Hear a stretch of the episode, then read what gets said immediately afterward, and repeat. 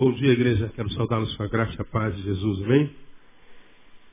Agradeço, pastores. Aí cheguei de viagem agora, 10 horas da manhã. E minha sinusite me mirou essa noite, me achou. Um frio louco em São Paulo.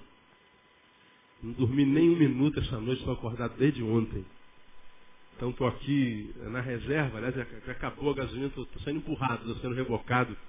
Então o Isaías compartilhou um pouquinho da administração. Mas ainda tem um pouquinho de força, aí o Senhor renova a nossa força. Quando a gente está fraco, aí então que a gente é forte. Então essa manhã essa palavra vai ser uma bênção na sua vida. Segura aí, porque nós vamos terminar essa série de palavras sobre ansiedade. Vamos a Mateus capítulo 6. A gente está alguns domingos, desde o primeiro domingo do mês de maio, falando sobre ansiedade. E quando nós começamos essa série de palavras, pedimos para quem se confessa ansioso levantar a mão. Quase toda a igreja levantou a mão dizendo, pastor, eu sou ansioso. Eu sou ansiosa. E a gente começou a, a tecer um, uns comentários à luz da palavra sobre ansiedade. E a gente aprendeu algumas coisas já nesse mês de maio. E nós aprendemos recapitulando para a gente terminar, que a ansiedade é uma sensação ou um sentimento, sensação ou sentimento, decorrente da excessiva excitação do sistema nervoso central, consequente à interpretação de uma situação de perigo ou adversidade. Lembra que nós falamos sobre isso? O que é ansiedade? É quando o meu sistema central nervoso, nervoso central, fica excitado, e ele fica excitado, quase que me descontrolando, porque eu estou diante de uma adversidade, de uma situação de perigo. Faço uma interpretação equivocada desta, desta sensação, deste, deste ocorrido, deste, dessa situação. E por causa da interpretação que eu faço da situação, a ansiedade me domina e me rouba de mim. Falamos que a ansiedade muitas vezes é muito confundida com medo. Porque medo, a gente também está diante de uma situação adversa. E o medo nos domina e a gente toma decisões equivocadas muitas vezes, das quais a gente vai lamentar o resto da vida. Mas a diferença da ansiedade para o medo é que o medo tem uma, um fator de estímulo real, palpável. O medo me domina e quando isso acontece é porque eu estou diante de alguma coisa real, palpável, concreta, que é uma ameaça. E porque é uma ameaça, está aqui diante dos meus olhos, eu estou vendo. Né? Nós acabamos de orar pelo Fuca, está com leucemia e está com infecção pulmonar. A sua esposa, seus filhos, se estiverem com medo de perder o seu pai, tem razão. É uma situação real. É uma coisa que dá medo mesmo, porque a gente conhece a enfermidade. Então, o medo, ele vem de uma situação real. A ansiedade não. A ansiedade, ela pode ser gerada em nós, mesmo que a situação não seja de um, de um perigo eminente, real e palpável. Mas porque eu olhei aquela situação, fiz um diagnóstico, fiz uma, uma exegese, fiz uma, uma, uma, uma leitura e essa leitura muitas vezes é equivocada e essa leitura me torna ansioso e ansioso muitas vezes eu perco. Então nós aprendemos que a ansiedade pode tomar qualquer ser humano e quando toma, a ansiedade é uma ladrona miserável. Rouba de nós algumas coisas preciosas, rouba do nosso calendário algumas horas preciosas, rouba do nosso calendário hoje. E ela vai, ela vai roubando de nós sentimentos que em nós qualificam demais a nossa vida e que tirados de nós muitas vezes faz com que a nossa vida nem vale a pena. Nem vale a pena. A ansiedade é uma ladrona. Então, nós começamos a, a conversar sobre ansiedade. E nós aprendemos duas coisas prioritariamente sobre ansiedade. Primeiro, que a ansiedade é pecado. Aí você se lembra quando eu falei isso no dia 2, no primeiro domingo, eu falei assim, pô, o pastor vem pregar sobre ansiedade, em vez de dar uma moral para a gente, ainda diz que a ansiedade é pecado. A gente já está quebrado pela ansiedade, ainda joga um paralelepípedo na nossa cabeça para acabar de matar a gente. Né? É, a intenção não é essa. Quando a Bíblia diz assim, e a gente leu Mateus é, 7, 6, 25, veja o que está escrito lá. Jesus dizendo, Por isso vos digo, leia comigo. Não estejais o quê? Ansiosos. Até aí, vamos juntos, vamos lá? Não estejais ansiosos. Varões, leiam para as mulheres ouvir esse negócio. Vamos lá, vamos juntos? É, eu não ouvi nada. Mulheres, leiam para que os homens aprendam como é que se lê esse negócio. Vamos lá? É isso aí. Agora, isso é uma sugestão que Jesus está dando? Ó gente, se for possível, quebra o galho aí, não fica ansioso não. Faz uma força aí. Não, não é isso que Deus está falando. falando. Não estejais. Acabou uma ordem. Aí nós conversamos lá naquele domingo. Jesus daria uma ordem impossível de ser cumprida? Você acha que ele não tem capacidade existencial ou conhecimento humano, psicológico, para saber se uma ordem diante de nós é possível ser cumprida ou não? Claro que ele sabe. Se ele deu a ordem, então é possível que essa ordem seja obedecida, ela precisa ser obedecida. Então nós aprendemos que ansiedade é pecado. Não estejais ansiosos. E eu mostrei por que, que ansiedade é pecado. Por algumas razões. Primeiro, é desobediência. Se ele manda não está, a gente está, a gente está desobedecendo. Segundo, porque estar ansioso, tendo Deus revelado na sua palavra, que a gente não deveria estar ansioso por coisa alguma, que a gente deveria olhar as aves dos céus que não acordam de manhã, não tem horário de almoço, nem de lanche, nem de dormir. Eles voam, eles vivem, e o vosso Pai Celestial os sustenta todo dia. Olhai para os lírios dos campos, vejam como, como, como nem ceifam, nem fazem nada, mas a despeito disso, nem Salomão em toda a sua glória se vestiu como um deles. Aí ele está dizendo, olha, eu alimento pardal, alimento os lírios, não vou alimentar vocês? Eu vou alimentar vocês. Agora, quando a gente ouve Deus prometendo, eu vou alimentar você, e a ansiedade me toma, será que vai acontecer? A gente está chamando Deus de mentiroso. Meu irmão, recapitulando para você, está prometido na palavra que você tem pedido a Deus? Tá, pastor. Então vai acontecer no nome de Jesus. Me dá uma catucada assim no irmão que está falando assim, irmão, vai acontecer. Fique tranquilo.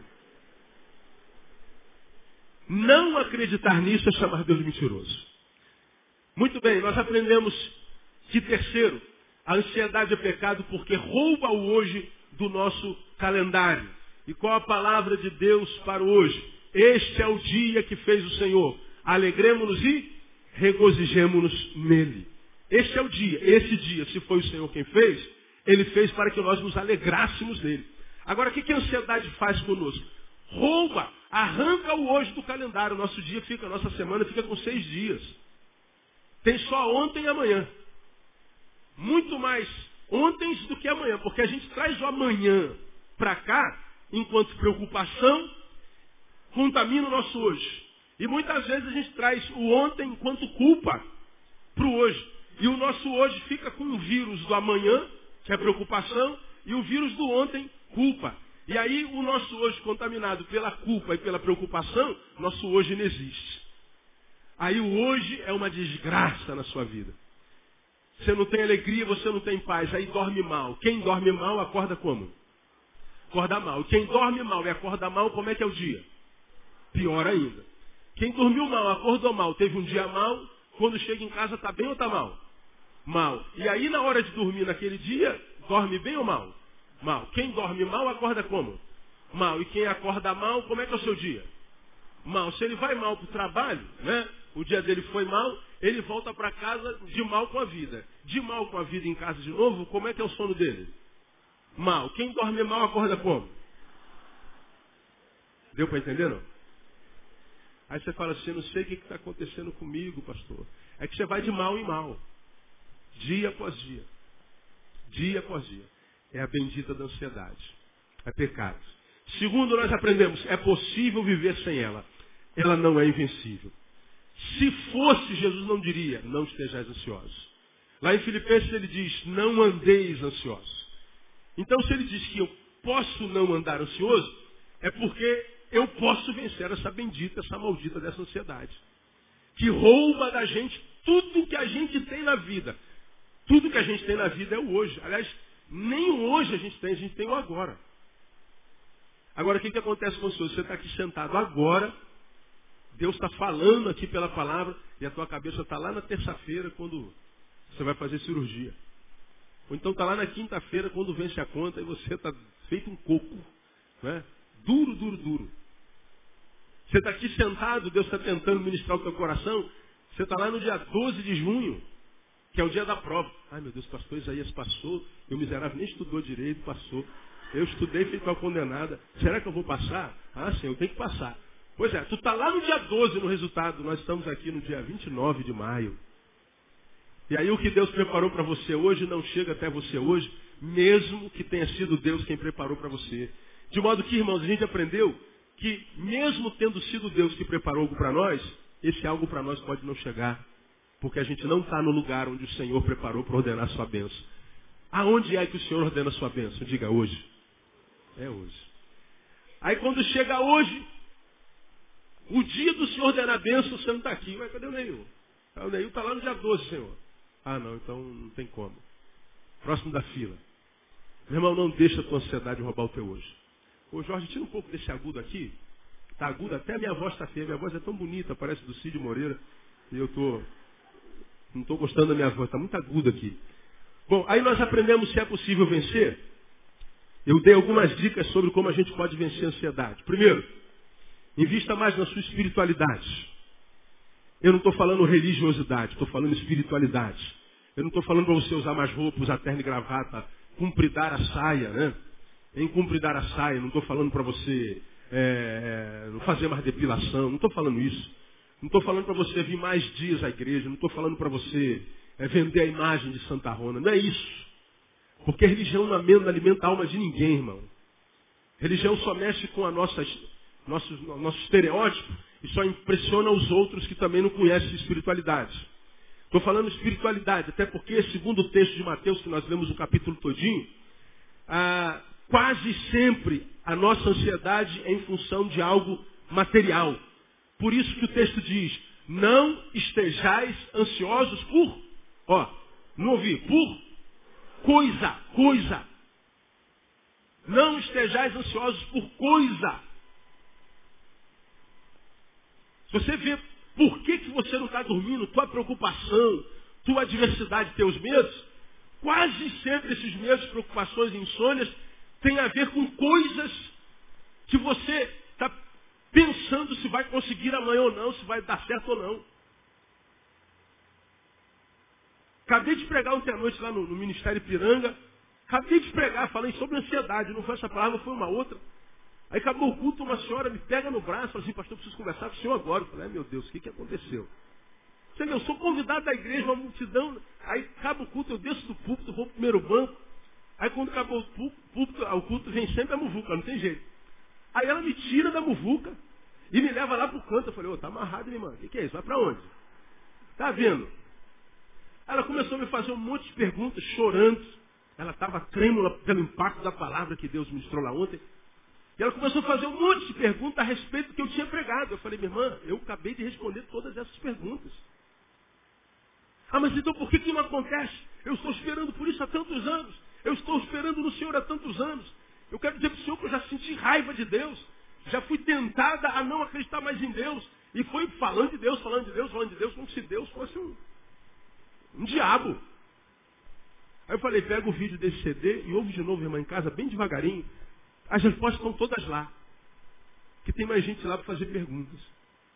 Agora, a revolta daquela mulher era com o fato de que na cabeça dela, ainda que inconscientemente, Deus não usa relógio. Quantos estão com o relógio no braço aí? Levante a mão assim, o, o, o braço do relógio. Quem está sem relógio aí? Baixa o braço. Quem está sem relógio? Tá. Nem no celular? Então, contando o celular. Quem está sem relógio? Dois, três, quatro. Agora, se o seu, quem, quem o celular está no carro, por exemplo, ainda está sem relógio, não tamanho? Ó, tem um, dois, todo mundo usa relógio. Porque esse camaradinho aqui é o nosso Senhor. Ele vai dizer aonde é que eu tenho que estar amanhã às 10 horas da manhã. E ai de mim se eu não estiver lá. E ele me diz quanto tempo eu tenho que ficar lá.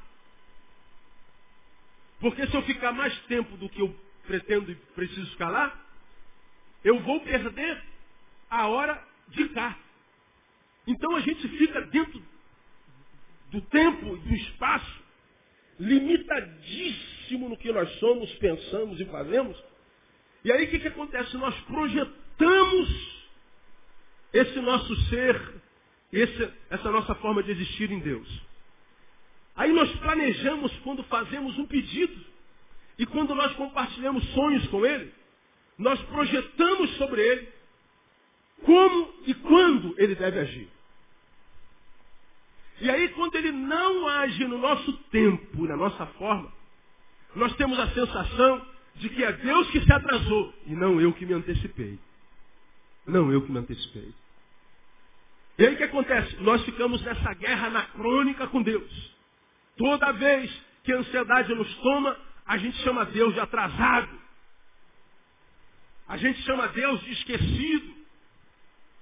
A gente chama Deus de sem misericórdia. A gente chama Deus de tudo menos do que o que Ele é. Porque a ansiedade faz isso com a gente. Agora, quando Deus está sendo desconfigurado por causa do seu anacronismo, isso nada mais é do que uma declaração crônica inquestionável de que a minha espiritualidade é rasa. Porque alguém que adorou a Deus no tempo da vitória, no tempo da conquista, e imagina que no tempo da derrota Deus mudou, não conhece a Deus. Porque a palavra desse Deus diz que nele não há mudança e nem sombra de quê? de variação. O teu Deus, como o pastor Isaías disse hoje, é bom, sempre bom, e a sua misericórdia dura para sempre. Esse é o nosso Deus. Então o problema com a nossa ansiedade não é Deus, somos nós. Por isso ele diz, não andem ansiosos, porque vocês vão ver desconfigurado em vocês até eu que sou imutável, até a mim que sou imutável. Então invista na sua espiritualidade. Porque a maior dádiva da espiritualidade num ser humano é o desapego, irmão. É o desapego. Por isso vem Jesus lá no capítulo 33, você não ler, você sabe de qual. Mas buscai, primeiro o quê? O reino de Deus e a sua justiça. E as coisas serão acrescentadas. Quantas coisas? Todas. Ora, se a coisa é o material, ele diz que eu devo buscar o espiritual, ele está dizendo, Neil, investe na espiritualidade. Esquece as coisas. Porque as coisas chegarão no tempo devido pelo amor e fidelidade de Jesus, no nome de Jesus. Dá mais uma catucada no irmão que está do seu lado, irmão. Vai chegar no tempo devido. Fala para ele. Profetiza aí. Vai chegar. Vai chegar. Quem crê, diga, eu creio, pastor. Terceiro. Segundo, como eu venço a, a ansiedade? Trabalhe sua autoestima. Trabalhe sua autoestima. A autoestima hoje é uma das coisas mais raras. Embora pareçamos uma geração cheia de estima. Cheia de estima. Porque nós somos bonitos, essa geração é bonita, você já me viu falar aqui. Essa é a geração mais bonita que já passou pela Terra, na minha concepção. Então você dá uma olhadinha pro lado aí, ó. Acabou a feiura, não tem mais feio, irmão. Tem alguém que costuma dizer assim, ah, quando você fala assim pro outro, pô, você está tão bonitinha. Aí alguém fala assim, bonitinha é uma feia bem arrumada, arrumadinha. Né? Até uma feia arrumadinha fica o quê? Bonitinha. Olha que bonitinha do teu lado. Deixa eu ver, Acabou. Nós somos uma geração bonita.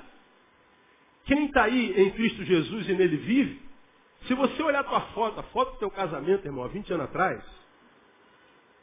foto da tua identidade, olha aí a foto da tua identidade. A gente tem vergonha de mostrar. Quem tem vergonha de mostrar foto da identidade aí? Fala a verdade. Olha lá. Porque ninguém te merece, né, cara? Aquilo, você vê, para você ter casado e você era aquilo, isso é graça de Deus. Para tua mulher ter se apaixonado por você, meu, é muito amor. Essa semana eu estava vendo o filme do meu casamento. Aí a Thaís falou assim para mim, pai, Puxa vida. Eu falei, aí, já entender tudo. Cala a boca, não fala nada. Pô, casei com 61 quilos, cara. Essa, esses ossos aqui, parece até um etíope, o cara murcha. Pô, agora, depois de 22 anos, olha isso aqui, pelo amor de Deus, né? Só graça.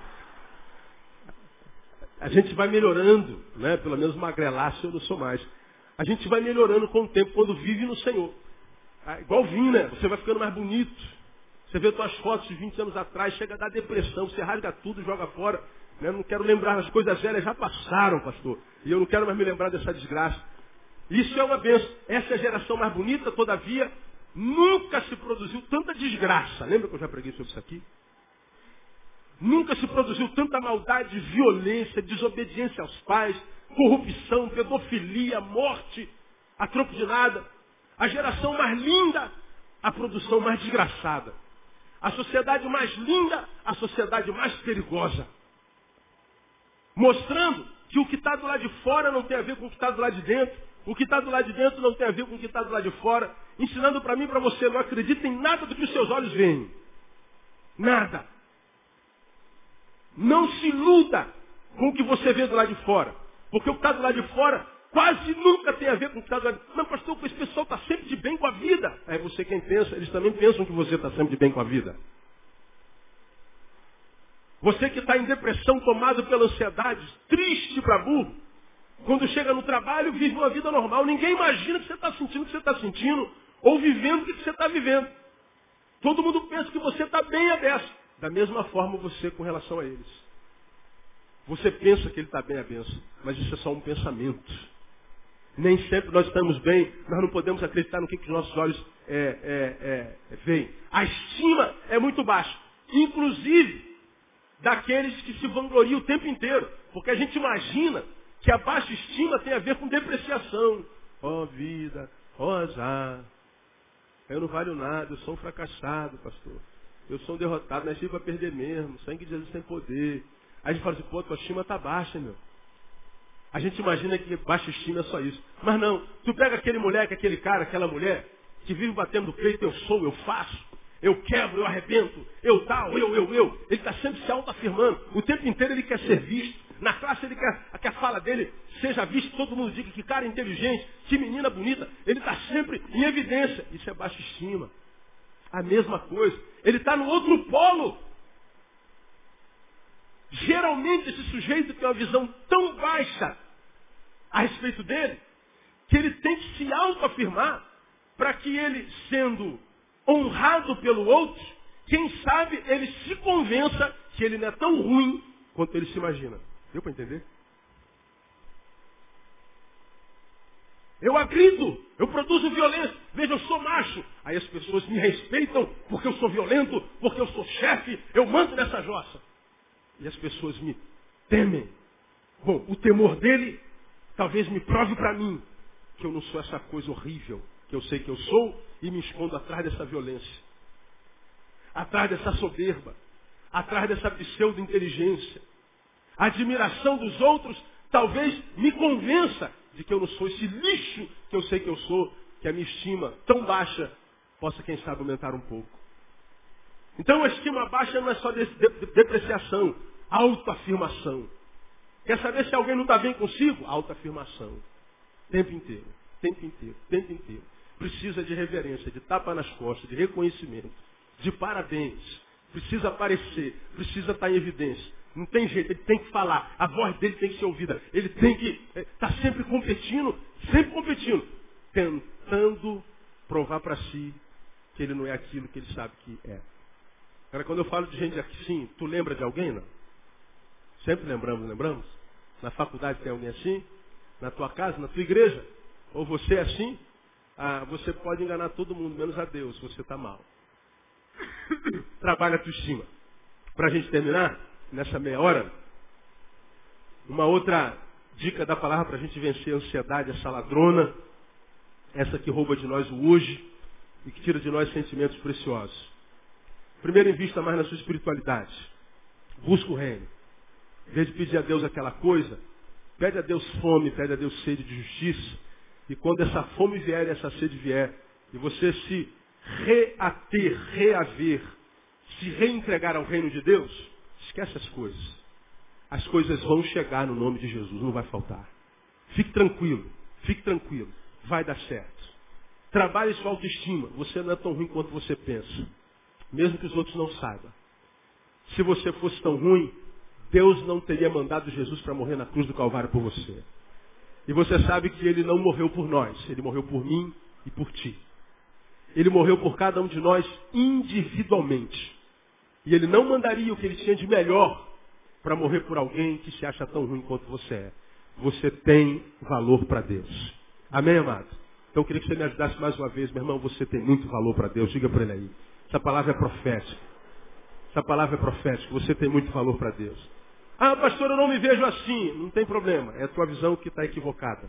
O que Deus pensa a teu respeito é que vale. Deus, quando olha para você, dá um sorriso e fala assim: aquele lá é menino dos meus olhos. Olha que coisa linda, irmão. Quando ele olha para você, ele diz assim: não toque no meu ungido. As promessas de Deus são para você individualmente. Então, toda vez que alguém tenta me convencer que eu sou pior do que o que eu já sou, eu sempre tento me lembrar do que o que Deus diz a meu respeito. Porque nós não somos o que os outros dizem que nós somos, nós não somos o que pensamos ser, nós somos aquilo que Deus diz que nós somos. E a Bíblia diz que nós somos muito mais do que vencedores daquele que nos amou. A Bíblia diz que nós fomos criados para viver e viver em abundância. É o que a Bíblia fala a nosso respeito. Então trabalhe a sua estima. Mas terceiro e por último, administre melhor seus pensamentos. Administração do pensamento. Aqui é que o bicho pega, né, irmão? Aqui é que o bicho pega. Porque a gente sabe que todo pecado, antes de vir à tona e frutificar, ele acontece aonde? Aqui. Tudo acontece aqui. Tudo. Se não acontecer aqui, aqui ou aqui do lado de fora não acontecerá. Tudo acontece aqui. Aqui. Quando você ouvir por aí afora, nesse país eclesiástico, Congresso de batalha espiritual, batalha espiritual de alto nível, batalha, reativação, agora, agora tem reativação do dom, reativação da unção. Venha reativar. E a gente fala de reativação, de batalha, de, de batalha de alto nível, batalha de meio nível, batalha de, de, de todo nível, batalha espiritual. Ora, se existe uma batalha, lembra que eu já preguei sobre isso aqui? Existem dois oponentes. Um guerreiro contra outro guerreiro. Agora, esses dois guerreiros, se estão lutando, existe uma razão pela qual eles lutam. E a razão pela qual a batalha espiritual acontece, luz e trevas, a razão dessa batalha é pelo controle da mente. Porque quem levar a nossa mente leva o corpo inteiro, leva os dias, leva os anos, leva a vida inteira. O espírito, diz Paulo em Tiago, luta contra a carne pelo domínio da mente. A carne luta contra o espírito pelo domínio da mente. As trevas querem controlar a tua mente. A luz quer controlar a sua mente. A batalha é pela mente. É por isso que nós precisamos melhorar e administrar melhor os nossos pensamentos. Quando você vai lá no versículo 34 desse capítulo 6, veja lá. Terminando o capítulo, você vê Jesus dizendo assim, não vos inquieteis, pois pelo dia de quê? De amanhã. Por quê? Porque o dia de amanhã cuidará de si mesmo. Basta a cada dia o seu mal. Pois bem, que dia é hoje? Hoje é hoje. Vem Jesus diz assim, não vos inquieteis por qual dia? Amanhã. Bom, eu posso, enquanto corpo, pular daqui para amanhã? Não. Enquanto corpo? Não. Enquanto corpo, eu posso pular para ontem? Não. Agora, enquanto mente, minha mente, eu posso ir amanhã se quiser? Sim ou não? Se eu quiser ir até depois de amanhã, eu posso ir? Se eu quiser ir até dia 31 de dezembro de 2010, eu vou? Vou. Eu vou onde eu quiser. Na minha mente, eu posso ir a qualquer país nesse exato momento. Como, pastor? É, vamos a Paris? Vamos passear comigo. Ah, estamos em Paris. Diante do quê? Do quê? Da Torre Eiffel. Está aqui, ó. É muito simples. Na tua mente a Torre Eiffel está aí. Aquela torre de lata sem graça, né? Mas linda, né? Está lá. Estamos aqui no subúrbio de Realengo, Jardim Novo Realengo. E estamos em Paris. Isso é a graça de Deus em nós. Só o ser humano pode fazer isso. O animal não consegue fazer isso. Nós, enquanto mente, temos o poder de sairmos de nós e nos colocarmos diante de nós e nos autoanalisarmos. O animal não consegue fazer isso. A nossa mente, ela transcende o corpo, o tempo e o local, e o cronos, a geografia. Bom, se eu vivo no hoje, mas a minha mente nunca está aqui comigo, nada do que eu tenho aqui trará alegria para mim. Nada. Porque eu não estou aqui. Aqui está parte de mim. O meu lado físico.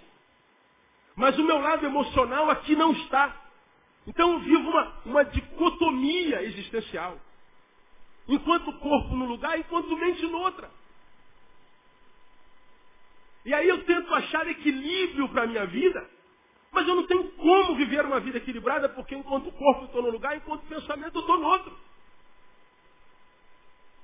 Eu me desconectei. Quando é que a gente encontra equilíbrio? Quando tudo que nós somos vai se aproximando um do outro e nós temos acesso a nós sem muito esforço a todas as áreas da minha vida. Por exemplo, eu estou aqui enquanto corpo, mas se você está ansioso, está tomado por uma preocupação de algo grave de amanhã, você está aqui enquanto corpo ouvindo essa palavra, teu pensamento está lá. Mas porque teu pensamento está fora do teu corpo, digamos assim, entre aspas, você está lá na diversidade de amanhã, fazendo uma leitura debaixo da tua ansiedade, da tua preocupação. Agora, toda vez que a gente está preocupado, a leitura que a gente faz da situação é positiva ou negativa? Sempre negativa. Nós não conseguimos, diante de uma ameaça real, muitas vezes ter a estima elevada e abençoada para dizer assim, ó, Neil, fique tranquilo porque vai dar tudo certo. Relaxa, brother. Porque ao mesmo tempo que a gente diz isso mentindo para nós, Neil, relaxa, vai dar tudo certo, ao mesmo tempo vem uma, uma fisgadinha e fala assim, será? Tu acredita mesmo nisso? E se não acontecer como você sonhou? E se aquilo que você está esperando não sair? E se o dinheiro não sair? E se a porta não abrir? Ai meu Deus, é verdade. É se não abriu, eu estou ferrado, pastor. Já era, quebrou. Bom, mas alguns segundos atrás você estava dizendo, vai dar certo. Vai acontecer. Mas entrou um bendito de um será. E o será desconstrói toda a tua palavra profética. Aí, lá na tua negatividade, mesmo que aqui no teu corpo, teu corpo não ajuda em nada e o que Deus faz aqui não adianta nada, porque a tua mente está lá. Lá longe de você. Lá no teu futuro. Quer um exemplo?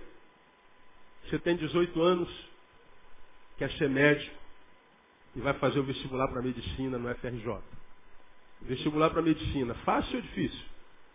Muito difícil. Aí você está aqui estudando, mas ao mesmo tempo que você está aqui no livro estudando, tem uma vozinha dentro de você dizendo assim, onde é que você pensa que você vai chegar? Tu acha que vai ser médico mesmo?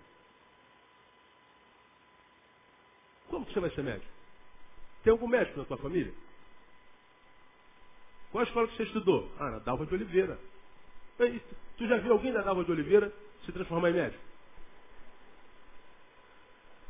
Olha a vozinha desconstruindo o teu sonho, assassinando o teu sonho, antes dele ter a chance de virar um feto.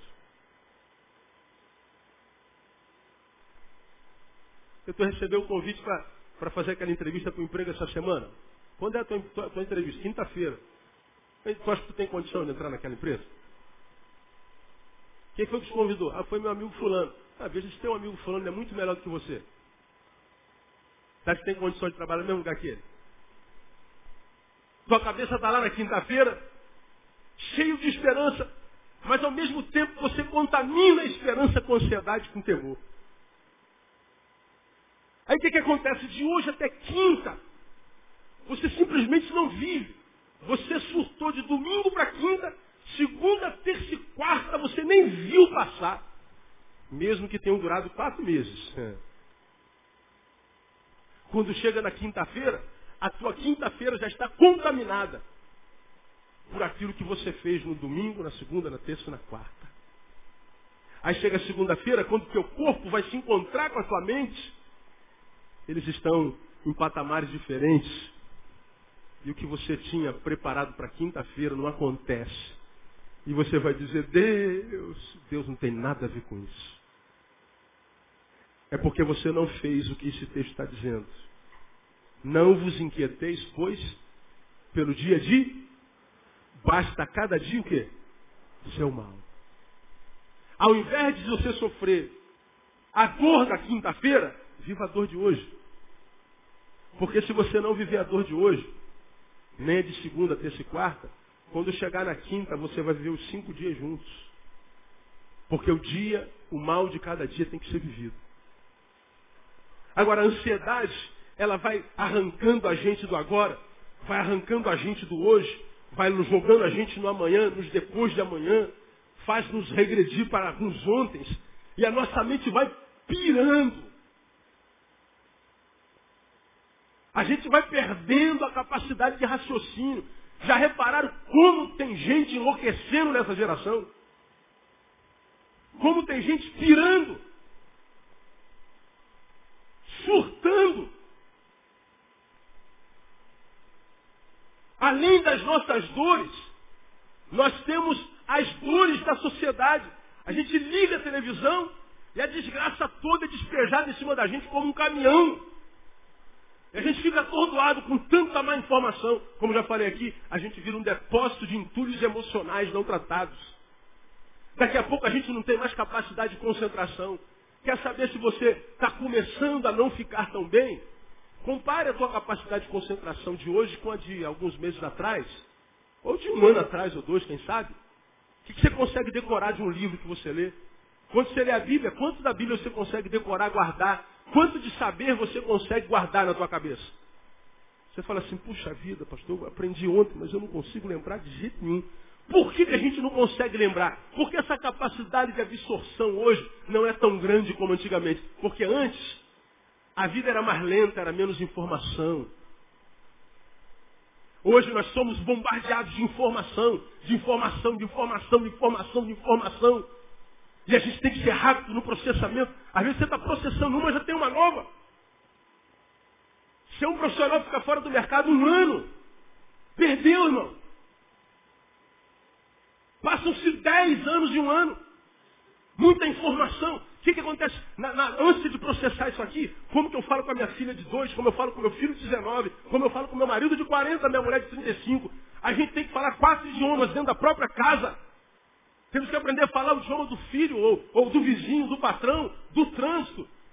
E a gente é chafurdado por imagens malignas tremendas.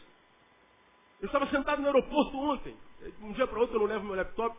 Sentei tomando um cafezinho, tinha um cara na frente que estava com o laptop ligado, estava no YouTube. Eu estava sentado atrás dele, eu vou pegar uma carona aqui para passar o tempo. Agora, olha o que o cara estava vendo, Isaías. Ah, o tema do YouTube é assim, crianças maltratadas. E eu estou aqui fazendo propaganda dessa desgraça. Estou vendo ali o YouTube do cara. Estava vendo a imagem de um camarada que a garotinha estava no berço. E ele está aqui mexendo em alguma coisa que eu não discerni em casa, e a criança chorando. Ele dá um chute no berço, como quem diz, para de chorar, pô. E a criança continuou chorando, ele pegou a criança no berço e jogou na parede. Puf. Pô, eu vi aquilo, me assustei, cara. Aí passou o vídeo, aí o cara botou outro vídeo. Criança maltratada. Acabou o vídeo, ele botou outro vídeo. Eu falei, eu vou sair daqui, tá amarrado, eu vou sentar lá na outra mesa. Eu sentei na outra mesa. Sabe por quê? Porque a desgraça nos atrai. Você não consegue ver uma desgraça? Está amarrado. Não, não, que, eu não vou ver isso não. Não vou ficar olhando para isso de jeito nenhum. Que é isso? Coisa. Sangue de Jesus tem poder? Não, eu não vou olhar para isso de jeito nenhum. Onde estiver o cadáver, ali se ajuntam os abutres. E eu fico pensando, o que, que um sujeito com laptop espera vendo filmes como esse o tempo inteiro? Se contaminando e o pior, o que nos contamina nos vicia. E isso que nos vicia porque nos contaminou, rege a nossa vida e a maldade entra, a, a, a corrupção entra, a desgraça entra, a pornografia entra, toda sorte de malignidade entra, e daqui a pouco a gente está reproduzindo esta porcaria, esse lixo vai saindo de nós e a gente perde o controle da nossa mente. A gente não consegue mais dominar nada. Aí vem o Senhor e diz assim, gente, é possível viver sem ansiedade. Mas vocês precisam aprender a controlar a sua mente, de modo que ela não saia do hoje com tanta frequência. Se tiver que ir lá para planejar, tudo bem, mas volte. Não vá e fique por lá para tentar anteceder o resultado daquilo que você planejou. Vai dar certo, não vai dar certo? Eu não sei, não compete a nós saber. A mim compete preparar o terreno para que o certo dê. Agora, se vai acontecer ou não é problema de Deus. Eu só posso crer na sua fidelidade. Agora, a gente sabe que está aqui. A preocupação é para um mês. E a gente já sofre antecipado. A gente antecipa meses para hoje. A gente não pode fazer nada com relação àquele mês e ainda é roubado naquele que a gente tem na vida. A única coisa que a gente tem na vida é que é o hoje. Aí vem o Senhor e diz assim, trabalha a sua mente, cara. Trabalha. Mas pastor, eu não consigo. Por que, que não consegue? Primeiro, porque você disse que não consegue. E nós somos o resultado da nossa fé. Tem isso na Bíblia, pastor? Tem. Salmo 115. Os deuses dele são ouro e prata, obras da sua mão. Tem olho não? Nariz e não? Cheira. Boca e não? mãos e não pés e não andam. Tornem-se semelhantes a eles, todos os que o adoram. Esse texto está dizendo, o adorador, o que tem fé, ele é semelhante àquilo que crê. Ele é semelhante ao seu Deus. Nós somos o resultado da nossa fé. Quando eu digo eu não posso, eu não consigo, Aí pronto, eu estou perdido. Então nós precisamos administrar melhor o nosso pensamento. Não permita que na sua cabeça se encontrem o ontem, o hoje, o amanhã, porque senão hoje fica insuportável.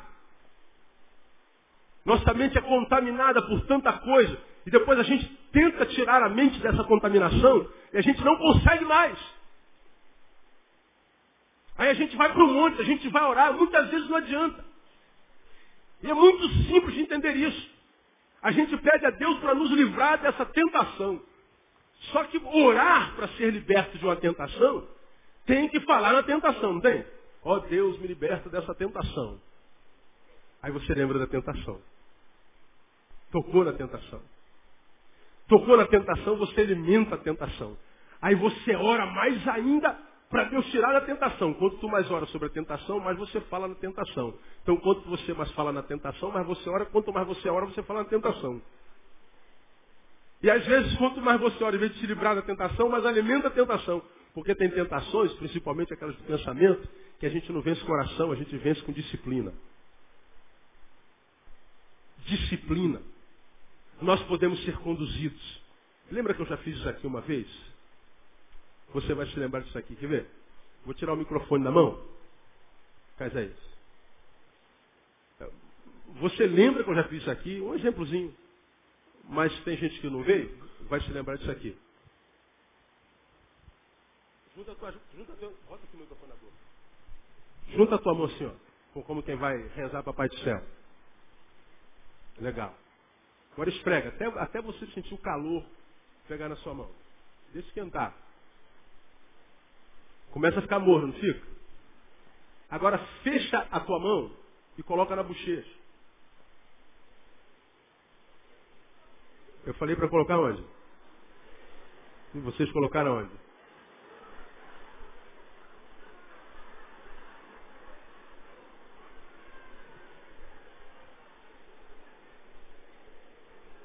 Obrigado.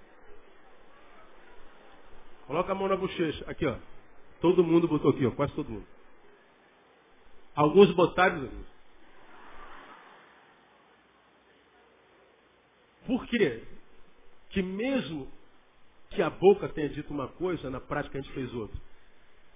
Porque os nossos olhos viram uma coisa e os nossos ouvidos ouviram outra. Ouvido e olhos entraram em guerra.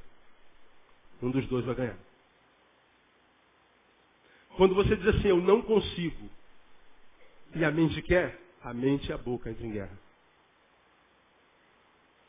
Quando os nossos sentidos entram em guerra, a nossa vida desequilibra. E nós somos o resultado de cinco sentidos. E todos eles precisam ser alimentados, não só o paladar, você já me ouviu falar sobre isso aqui.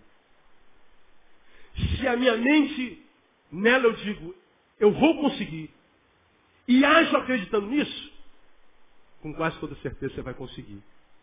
Claro que a nossa mente é livre. Ela de vez em quando dá uma passeada, dá uma viajada. Imagina, irmão, se a gente não pudesse viajar, se a gente tivesse que ficar preso esse corpo. Ninguém aguentaria, a gente piraria. Imagina se nós não tivéssemos capacidade de sonhar. Você está aí duro, feito um coco, cara. Mas você se vê naquele empregão que você sempre se imaginou, andando naquele carro que você sempre se imaginou. Ah, aquele carrinho, pastor, como eu sei que é aquele carro. Pois é, pelo menos ela você pode. A tua mente está saindo lá daquela realidade. Puxa, pastor, eu estou aqui, né? a goteira está pingando na tua cabeça, assim, ó, chovendo, a água está aqui na cintura e a goteira, você está dormindo em pé dentro da água. Ainda vou morar naquela casa onde não tem goteira, vai ser uma benção. Né? Não vou precisar mais aprender a nadar e tal. Você está aqui dentro d'água pensando na montanha. Ah, o sonho, a capacidade de transcender o corpo é uma benção. Agora, quando isso acontece, costumeiramente, sem a nossa permissão, quando a nossa mente não tem mais senhor, quando a nossa mente não tem mais controle, ela tem vida própria, nós nos tornamos refém delas. reféns. Pega o pedófilo que é preso em flagrante e a pergunta que o repórter sempre faz, cara, por que você fez isso? Você está arrependido? Ah, eu estou arrependido. Por que você fez isso? Há uma força incontrolável. Eu luto contra isso, mas não consigo. É verdade. Virou refém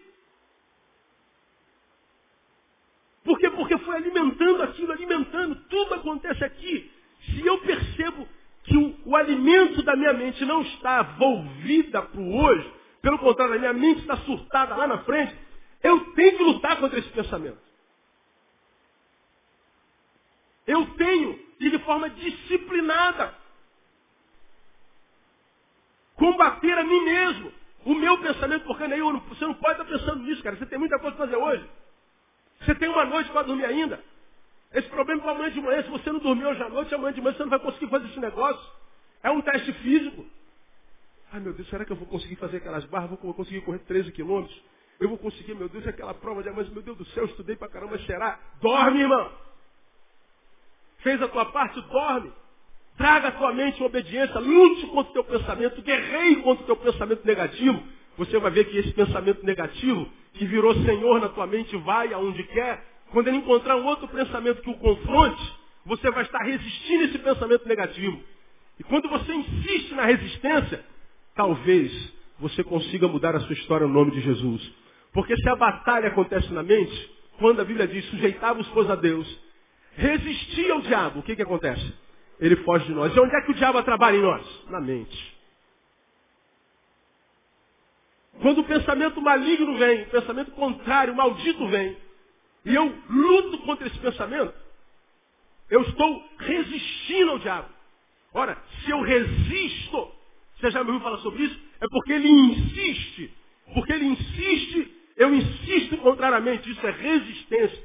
Resistindo, mesmo que cansado, a Bíblia diz, ele vai desistir. Porque o diabo só trabalha ininterruptamente quando ele não encontra resistência. Porque se ele encontra resistência, se esse que resiste estiver submisso a Deus, a vitória é sempre de quem está em Deus e quem resiste no nome de Jesus.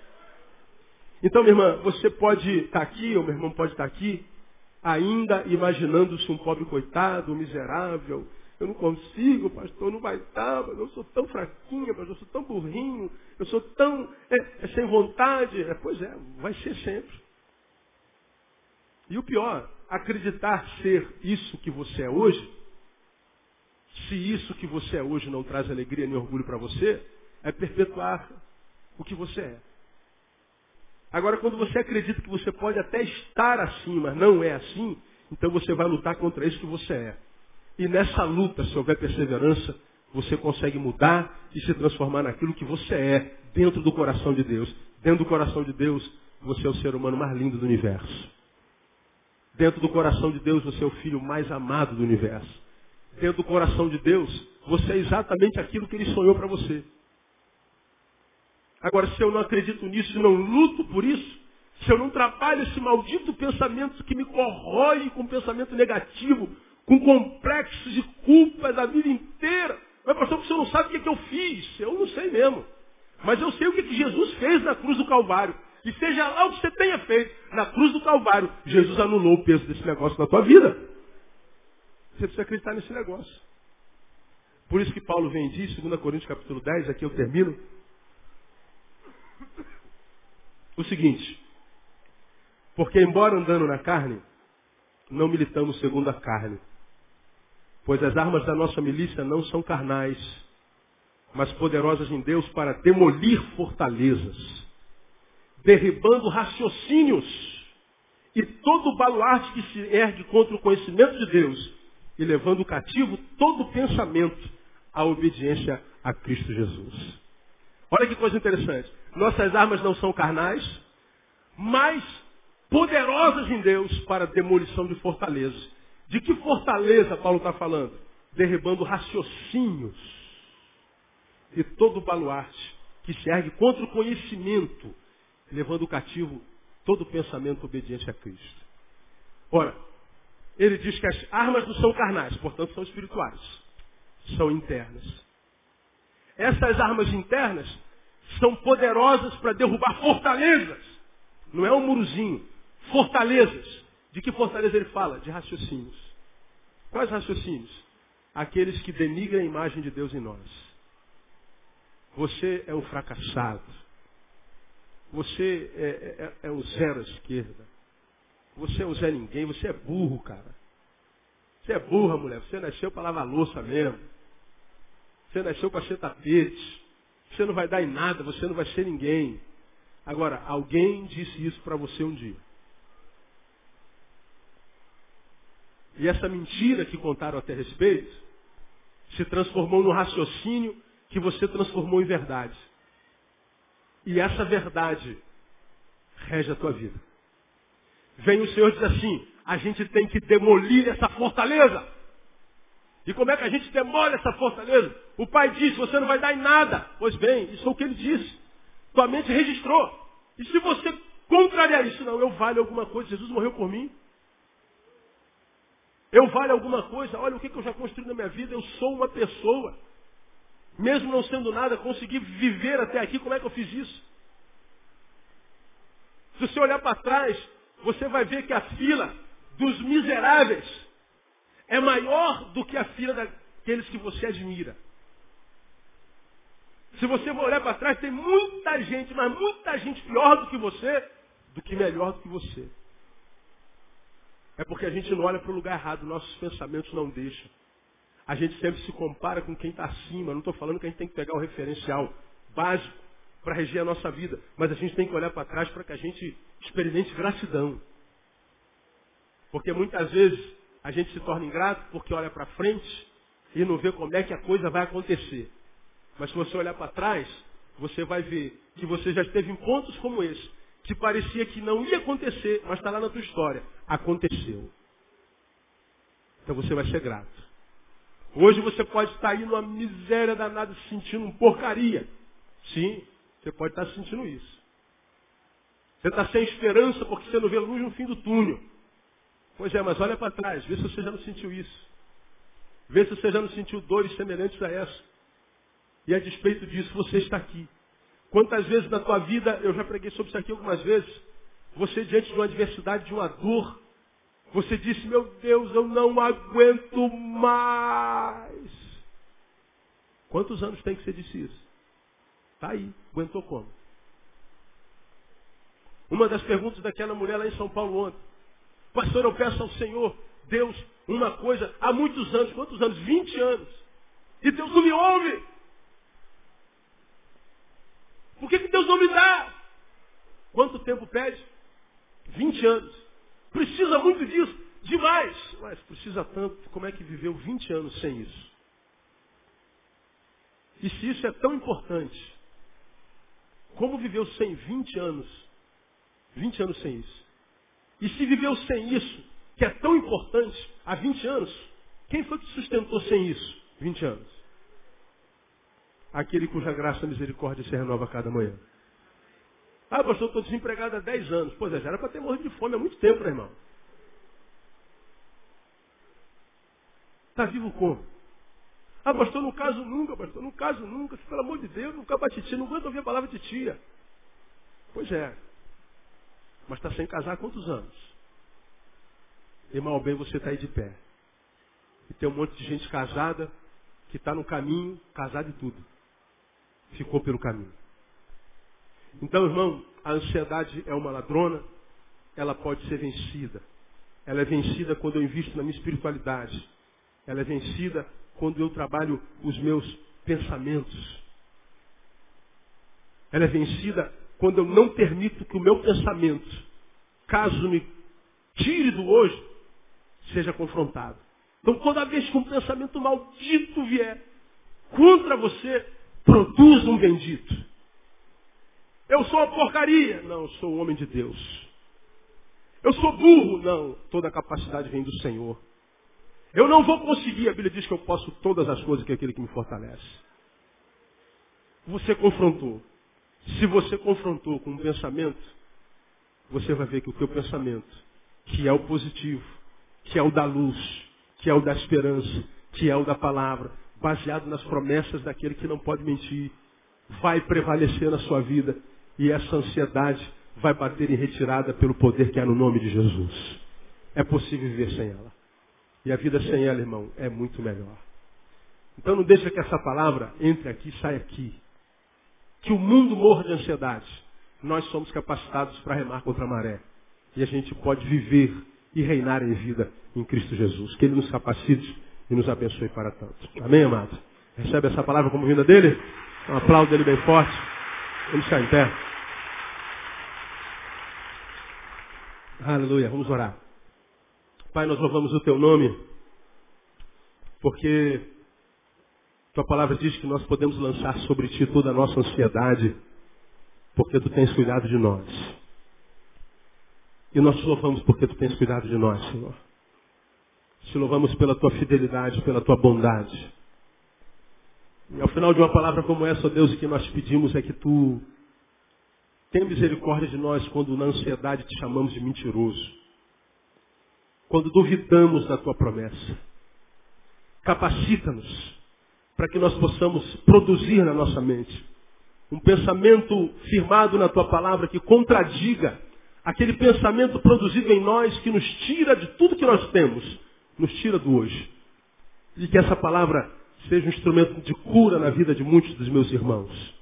Nós os abençoamos na autoridade do nome de Jesus e profetizamos que muitos na sua sociedade estão sendo curados nesse dia para a glória do teu nome. Muito obrigado por essa palavra, pelo privilégio de te adorar. Te bendizemos e o fazemos no nome do Senhor Jesus que vive e reina para sempre. Amém e aleluia. Aplauda ele bem forte. Vão em paz. Até logo mais às 18 horas. Não se ache dar um abraço no teu irmão.